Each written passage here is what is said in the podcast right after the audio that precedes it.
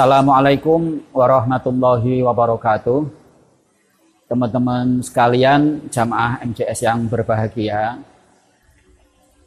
Ketika teman-teman pesantren Kaliopak menerbitkan sebuah buku yang berjudul Islam Berkebudayaan, dalam kesempatan diskusi-diskusi publik banyak pertanyaan-pertanyaan yang menarik ya dan penting menurut saya. Ya. Misalnya pertanyaan adalah kenapa kok Islam berkebudayaan, bukan berkebudayaan Islam. Ya. Nah, ini perlu di, diberi apa e, penjelasan. Ini pertanyaan ini penting karena barangkali menggambarkan satu satu problem di dalam nalar keagamaan kita. Ya. Atau ada pertanyaan yang lain ya, yang terkait dengan hal ini. Ya. Misalnya pertanyaannya, kenapa Islam berkebudayaan ya Islamnya yang dibudayakan atau mestinya budayanya yang diislamkan ya. kan Islam itu dari Allah ya. sementara budaya ini dari manusia bagaimana ya dari apa eh, Allah kok di apa ya disandingkan dijajarkan dengan yang dari eh, manusia ya nah teman-teman sekalian uh, mungkin perlu diketahui bersama ya kenapa dipilih judul Islam berkebudayaan ya. Ini juga sekaligus menjadi tema yang melandasi uh, isi buku itu ya. Kalau kita menyebut berkebudayaan Islam itu mengandekan Islam itu sesuatu yang sudah sudah baku ya sudah tetap ya. Sementara uh, kebudayaan yang selalu dinamis itu yang harus distandarkan dengan Islam ya. Nah, asumsi ini mungkin perlu kita kita urai ya karena di dalam Al-Qur'anul Karim justru Islam itu menjadi apa? suatu identitas yang sebetulnya belum tetap ya, identitas yang belum tetap, sesuatu yang juga dinamis ya, bisa bisa meningkat, bisa menurun. Misalnya dalam satu ayat Ya, Allah berfirman, qalatil a'rabu amanna. Ya. Kul lam tu'minu walakin kul walakin kulu aslamna ya walam yadkhulil imanu fi qulubikum ya. Orang-orang Arab Badui ya, mereka mengklaim ya mereka mengatakan amanah kami sudah beriman. Ya. Maka katakanlah kamu belum beriman tetapi kata, kamu katakanlah kamu baru Islam sementara iman belum masuk ke dalam hati kamu semua ya. Nah, di sini ya eh, aslamna kami berislam itu itu derajatnya sesuatu yang di bawah iman ya. Jadi eh, Islam itu masih sesuatu yang sangat sangat eh, umum dan bahkan dikatakan orang-orang eh, Badui itu walaupun mereka sudah Islam tapi iman itu belum masuk ke dalam uh, hati mereka ya. Jadi ini keislaman yang berada di bawah uh, keimanannya. Namun demikian keimanan itu juga uh, sesuatu yang dinamis ya, karena kemudian ada derajat Islam yang tingkatannya lebih tinggi dari iman ya. Di dalam ayat yang lain, surat yang lain Allah berfirman, Ya ayyuhalladzina amanu ittaqullaha haqqa tuqatih wa la tamutunna illa wa antum muslimun. Ya hai orang-orang yang beriman bertakwalah kamu kepada Allah dengan sebenar-benarnya takwa dan janganlah kamu mati kecuali dalam keadaan eh, muslim. Ya Nah ini Islam muslimin ini adalah tingkatannya lebih tinggi dari uh, iman. Ya iman suatu yang tingkat jadi di dalam Al-Quran sendiri eh, Islam itu ya, bisa berkedudukan di bawah iman dan Islam itu juga bisa di atas iman. Artinya apa? Menjadi Islam itu sesuatu yang yang proses. Ya. Nah karena itu ungkapan Islam berkebudayaan itu justru dalam kerangka ini, ya. dalam kerangka ini untuk eh, kita ya, sebagai umat Islam eh, menyadari ya jangan-jangan ya kita nggak bisa mengklaim ya kita orang yang beriman karena iman itu adalah uh, anugerah Allah ya uh, pemberian Allah ya yang yang terkait dengan usaha usaha uh, kita. Ya.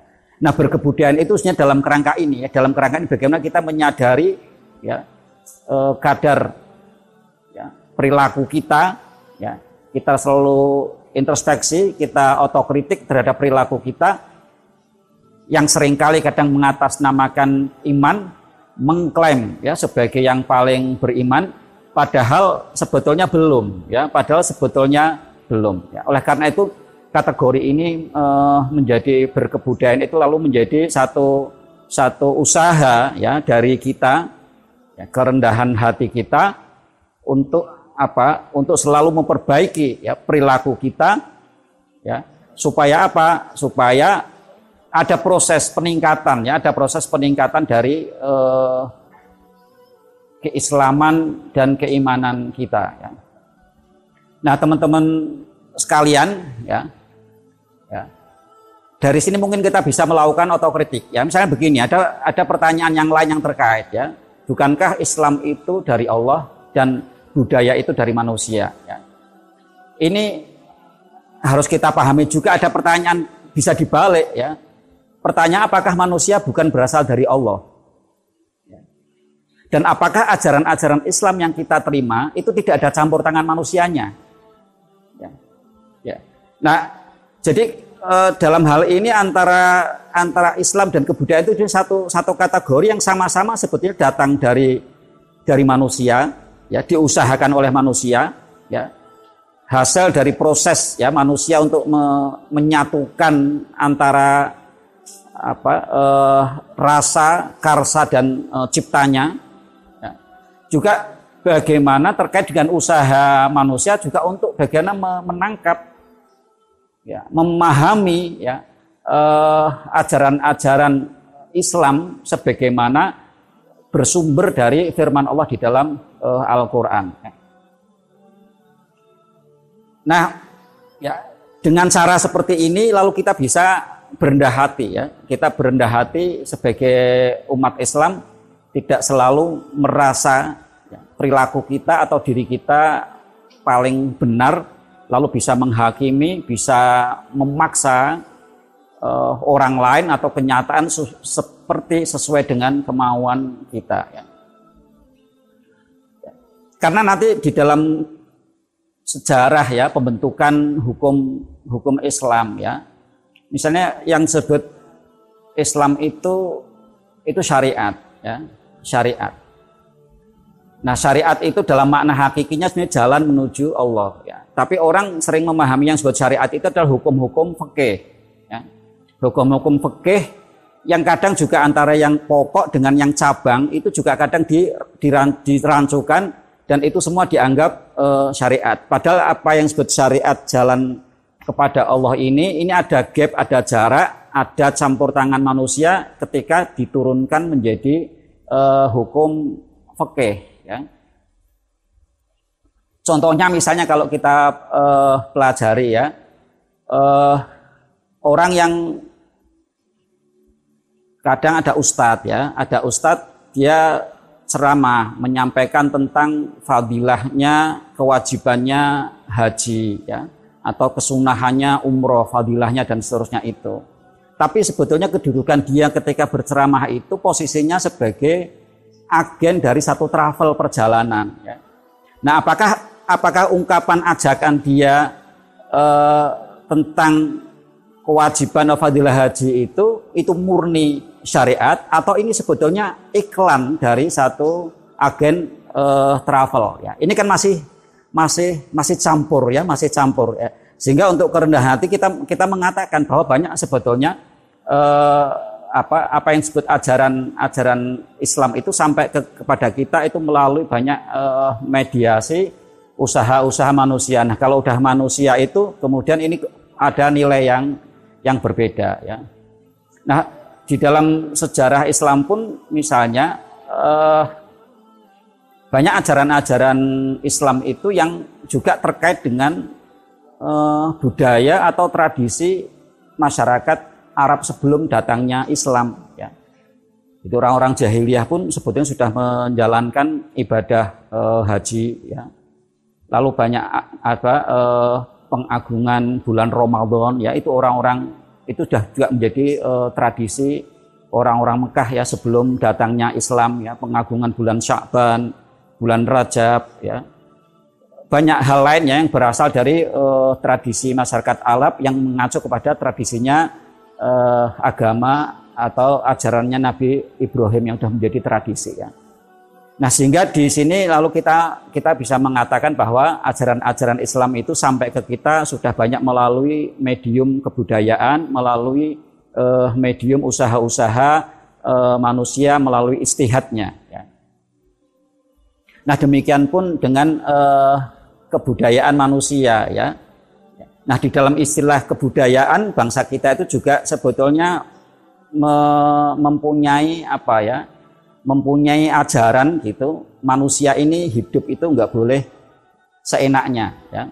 Orang harus selalu apa berusaha ya melakukan otokritik supaya ucapan-ucapannya eh, perbuatan-perbuatannya itu mempunyai nilai-nilai yang sejalan dengan kemuliaannya sebagai manusia dan kedudukannya di dalam sebuah masyarakat yang yang terkait dengan juga manusia-manusia lain ya.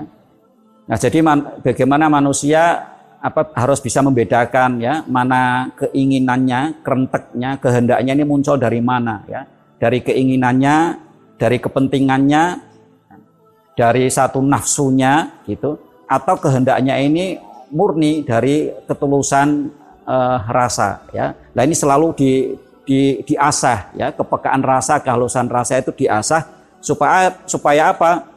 Kehendak yang muncul itu betul-betul dari keikhlasan. Nah, nah kemudian juga ada ada parameter ya di dalam kebudayaan itu ya ada ungkapan di dalam Wedotoma itu bagaimana perilaku manusia itu supaya apa? Eh, karyena tiaseng sesami ya. Jadi bagaimana baik ya mengenakkan membuat nyaman sesama manusia ya. Nah, jadi berkebudayaan itu juga juga kategori supaya apa? Supaya perbuatan perilaku kita itu berdasarkan satu etika sosial ya di dalam kehidupan sosial supaya apa kehidupan bersama itu betul-betul nyaman. Nah, kebudayaan dalam arti usaha manusia ini supaya perbuatannya itu lahir dari rasa yang tulus ya. Dari satu apa e, cipta yang penciptaan yang tujuannya untuk mensejahterakan ya sesama manusia di dalam kehidupan bersama sebagai masyarakat ini juga sebetulnya usaha ini sejalan dengan makna muslim ya di dalam sebuah hadis al muslimu man salimal muslimina min lisanihi wa yadihi ya. yang disebut orang Islam sejati itu adalah orang yang perbuatan-perbuatannya ucapan-ucapannya itu menyelamatkan orang lain ya tidak melukai orang lain tidak membuat orang lain itu merasa tidak nyaman ya. Nah sehingga dalam hal ini apa pengertian berkebudayaan itu sejajar dengan uh, hadis Nabi tentang ciri-ciri yang mus, Muslim yang uh, sejati ya. Nah uh, teman-teman sekalian ya jamaah MCS yang berbahagia ya. Jadi demikian apa perlu kita ketahui bersama ya. Jadi makna Islam berkebudayaan itu itu uh, mengandung satu pengertian ya ya tidak mempertentangkan ya antara Islam dan kebudayaan ya, tidak menaklukkan kebudayaan di, dengan apa standar uh, syariat Islam misalnya yang syariat Islam itu juga sebetulnya produk dari kebudayaan manusia tapi demikian juga tidak menaklukkan syariat pengertian syariat Islam pemahaman nilai-nilai Islam itu dengan kepentingan-kepentingan manusia atau dalam budaya manusia. Sehingga antara Islam berkebudayaan itu menjadi satu satu apa eh, kesatuan ungkapan dari usaha ya manusia untuk selalu apa memperbaiki ya, dirinya sendiri mengetahui menyadari kemuliaan dirinya sendiri ya walakot karobna bani Adam yang manusia itu merupakan apa makhluk yang dimuliakan oleh Allah berasal dari Allah ya oleh karena sejalan dengan kemuliaan manusia itu manusia mesti berusaha menata perilakunya menata pikirannya ya mengatur ucapan-ucapannya sehingga supaya lahir dari ketulusan rasa keikhlasan yang tujuannya adalah untuk mensejahterakan, untuk menjadi rahmat bagi uh, sesamanya ya. Jadi demikian Islam berkebudayaan itu menjadi sesuatu yang satu sama lain ter, terkait ya dengan bahasa yang yang singkat Islam berkebudayaan itu adalah menjalankan Islam dengan ilmu dan akhlak ya. Menjalankan Islam dengan satu basis tujuan kita berdasarkan satu etika sosial bersama untuk mencapai kehidupan e, bangsa yang sejahtera, mensejahterakan, adil dan makmur. Terima kasih. Wassalamualaikum warahmatullahi wabarakatuh.